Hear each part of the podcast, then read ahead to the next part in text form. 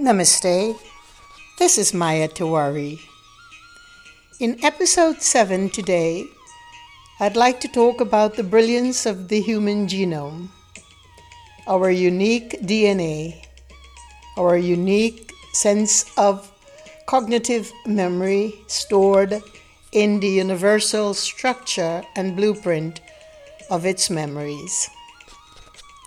I'd also like to delve in a little bit about what I mean when I talk about cosmic memory. It is a term that I've coined and used for many, many years, and I'd like to define that uh, in more detail for you today, since we are constantly going to be referring to cosmic memory. In order to understand the incomparable unique, infinite wisdom held within the human genome, we need to take a look at the infrastructure of cosmic memory. Now, I speak always from the Vedic point of view in which I was trained and born. We experience the creation through both the individual and collective cognition. Each living person has a set of imprints which are compiled from life to life, and that is, we talk about rebirth, birth after birth. Every being has an inherent memory refined from the beginning of time, so let's call that our karma. The memory of each species has been sustained from the very first of its kind the chamois wobbles on its lanky legs minutes after its birth. Those memories are sustained from the very first fallow deer. In the Vedas, it is said by the rishis that the human birth is a stupendous feat. We are transformed by the force of fire into beings who live on the breath of air. Before we can stand on two feet, we float in the environment of amniotic fluid like little tadpoles.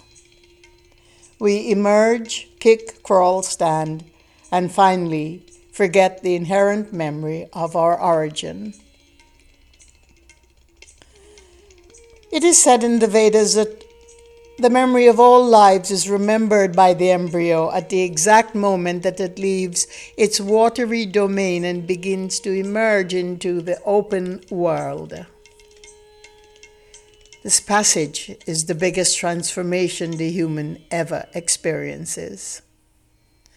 But gradually we lose cognition of our inheritance and begin to function experientially. And what I mean by that is, we are not meant to carry the bulk load of such vast memory while we interface in the experiential world.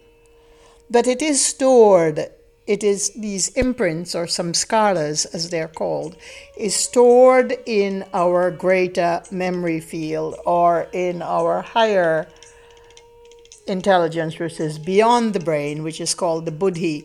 And here again, it's a term I'd like to get back to because when we talk about the crazed ideas from the power structure of usurping the human genome, of manipulating it, of strategizing it, of transmuting it with other species' uh, genome and memory, then we're talking specifically about convoluting the convolutions and the unethical manipulations and strategizing of our human, brilliant, incomparable, infinite memories of sentiency, which is consciousness, carried within our buddhi.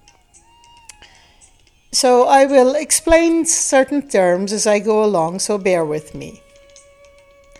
The Sanskrit character samskara refers to the imprints of all of our karma, from the singular, and and it forms the singular identity for each one of us. Every species is a form of remembering because every species carry within it a specific infrastructure of memory. The original human tribes knew the memory of the universe because they observed the wild animals. They lived within Mother Nature. They respected Mother Nature. They succumbed to her wisdom. They surrendered to the earth because they understood that they were guests of the earth, sharing it with all life forms. They knew their nature and sought to discover their memory by competing with the wild animals as part of their living lifestyle, not necessarily just for survival. When they conquered an animal, they believed that they inherited the full recognition of the animal's power and symbol. Essentially, they sought to remember that which was forgotten in their brilliant in the brilliant flash of their birth. Well, we experience the creation through both our individual and collective memory and cognition.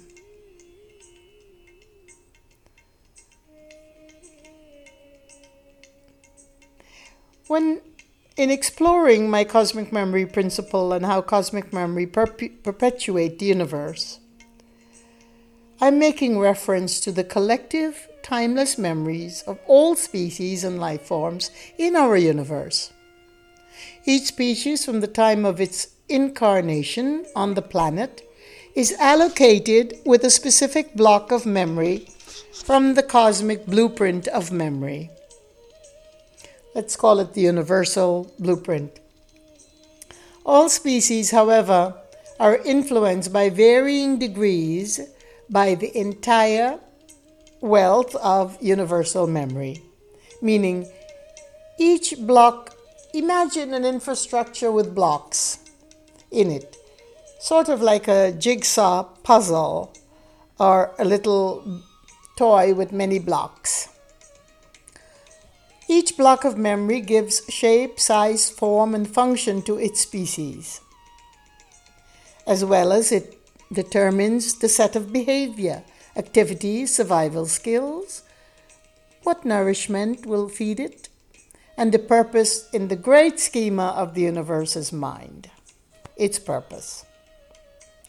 For the universe's network to be sustained and thrive in the order of its own creation as it is meant to be, each species is meant to be in a state of poise and relative equanimity until it becomes naturally extinct and the universal grid no longer needs that set of memories.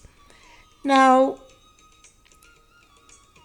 you may call it my theory, but in fact, I firmly believe that this is the way that the universe works. And from my studies of the Vedas, I can safely say that it refers to certain aspects of what I am teaching about. Well, why are we going into all of the cosmic memory cognitive function of our human genome? Because it is being threatened today. Because that is the goal of the superstructure, the goal of Big Pharma, the goal of the top 1% of that pyramid. Because if we can control the human genome, we can control the populations of the world like toys, robots. And we cannot afford to have that because then we would lose all sense of humanity.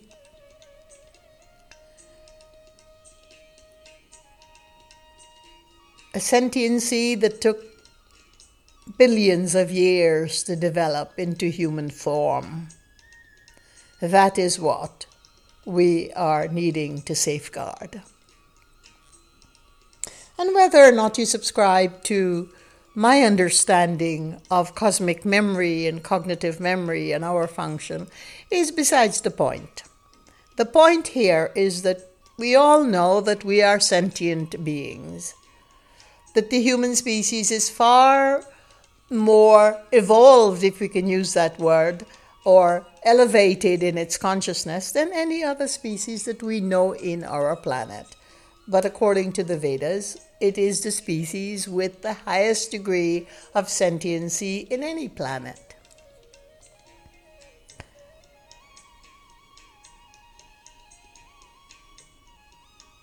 Each individual then carries within itself a unique set of memories, which I call cognitive memory.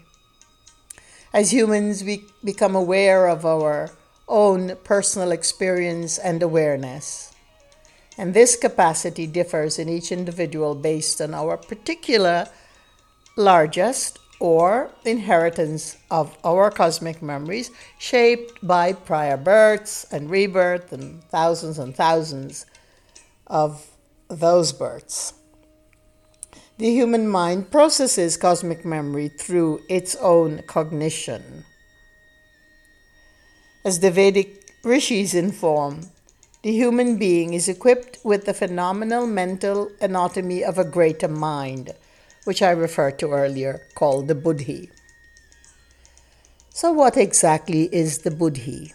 Well, the good news is that the Buddhi is something that no amount of scientific convolutions, manipulations, strategizing can ever erode or in any way affect the Buddhi. Certainly, it can affect our mind, our mental functions, our perception, perceptory functions, our physical anatomy, of course, our psychic anatomy as well. But touching the buddhi is like touching the soul. It is cannot be touched, no matter how much science feels it's progressed in its detrimental goal. So, the good news is that when we are able to access our buddhi, we can effectively learn to develop our personal awareness and travel beyond the realm of sensory perceptions, beyond the realms of mental doubt. We can decipher misinformation, meaning we become more discerning of the truth in every situation. For this, though, we have to train our buddhi. Meditation is a part of that function. Wholesome activity with nature is a part of that function, a great part of it. Sadhana keeps us in touch, the practice that I've been talking about, where we use our elements within our own being, which is in sync with Mother Nature's elements and how we traverse the earth so lightly, so beautifully, through a simpler, strengthened sense of self, that's sadhana. The ways that humankind were always meant to tread this universe. So, as we reclaim the practices of sadhana, which we teach through Wise Earth School of Ayurveda, and we call it for short Wise Earth Ayurveda.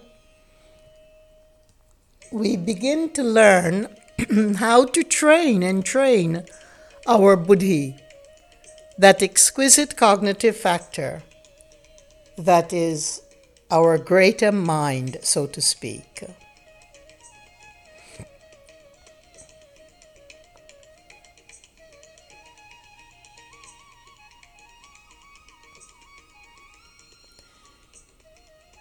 It is incredibly awesome that through the superhuman penetration into the deep mysteries of the universe, the ancient Vedic rishis gathered a stupendous blueprint for creation and the universal breath which we call prana, as it weaves memory and courses through all the manifested planes of creation.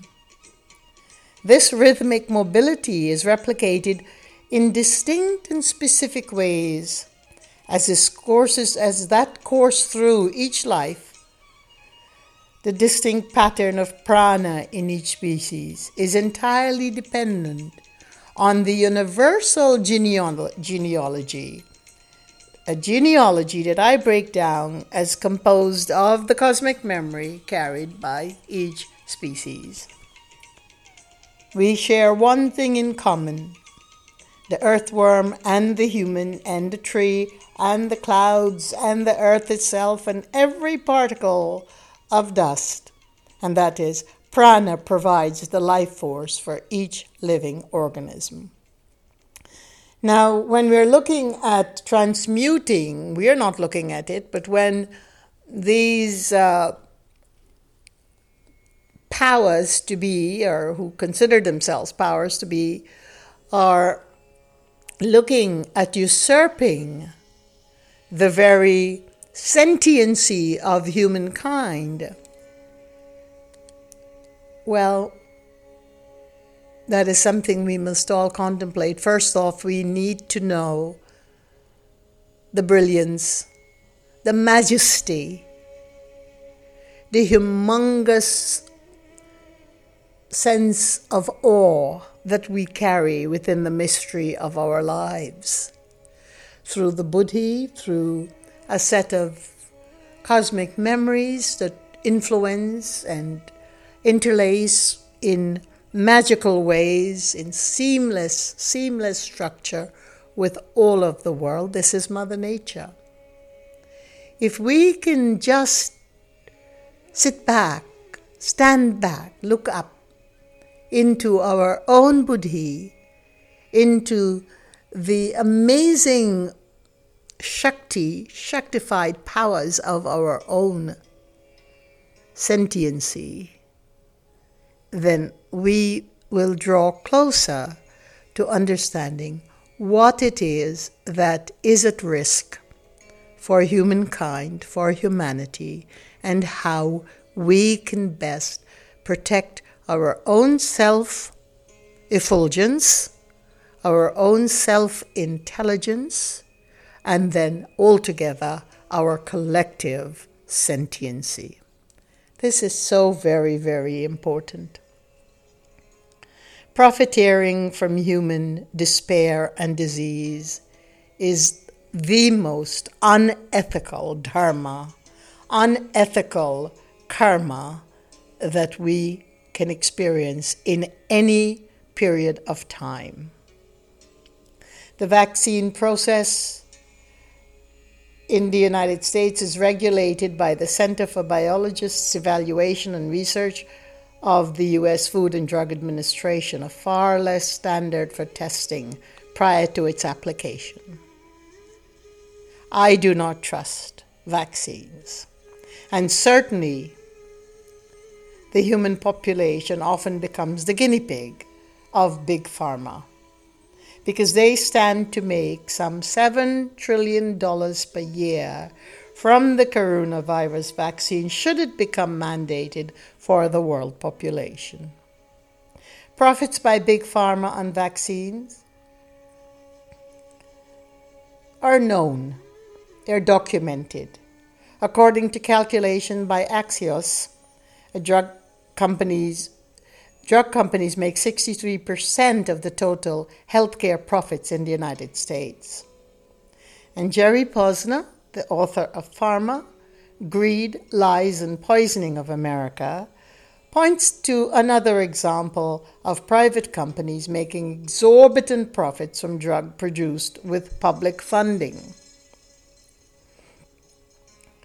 The questionable timing of COVID 19 when the big pharma, global pharma, is taking a trashing from the emergent holistic health industries where citizens are have been for the last five decades actually striving to return to wholesome ways of living. Let, let me give you an example of the success of the holistic industry, what I call holistic yoga, tai chi, organic foods. Yoga alone in the United States in 2018 actually the number of people doing yoga alone today is over 30 million people, practitioners, who are practicing yoga, not necessarily teaching it. From Tai Chi alone, it's about 4 million people. The statistics show that the revenue from yoga industry alone is over 10 billion dollars in the United States as of 2020 or 2019. Organic food sales in the United States is over 50 billion dollars. And we continue to grow. the statistics in the world global market for health clubs, meaning people who are looking to activate their own stamina, to, to re enliven their life force, their prana. In the global market of health and fitness club generates over 94 to 100 billion dollars annually. Organic foods worldwide have grown to reach about $270 billion in sales. What are we looking at? We're looking at Big Pharma having the fears that they are losing ground. And so it is my opinion that they are going to try many different strategies to control the world economy, to control humanity. Of course, it all goes together. But my interest from Ayurveda, from the ancient seers and the ancient Vedas, that wisdom, is focused more on preserving our humanity, the humanity of our world. And in so doing, we may bless each other. We may live the life intended for each and every human person. We have to simplify. We have to lessen the resources that we use from Mother Nature.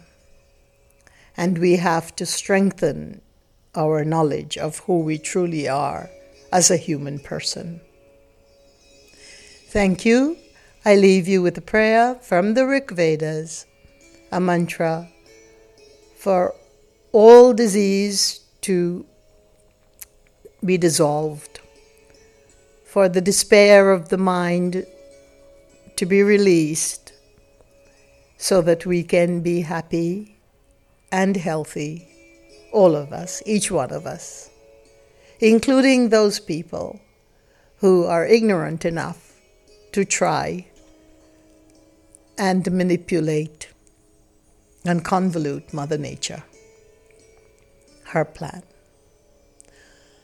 Om Trambakaya Jamahe Sugandhim Pushti Vardhanam Urvarukamiva Bandhanan Mrityor Mokshya Ma Amrita Ata.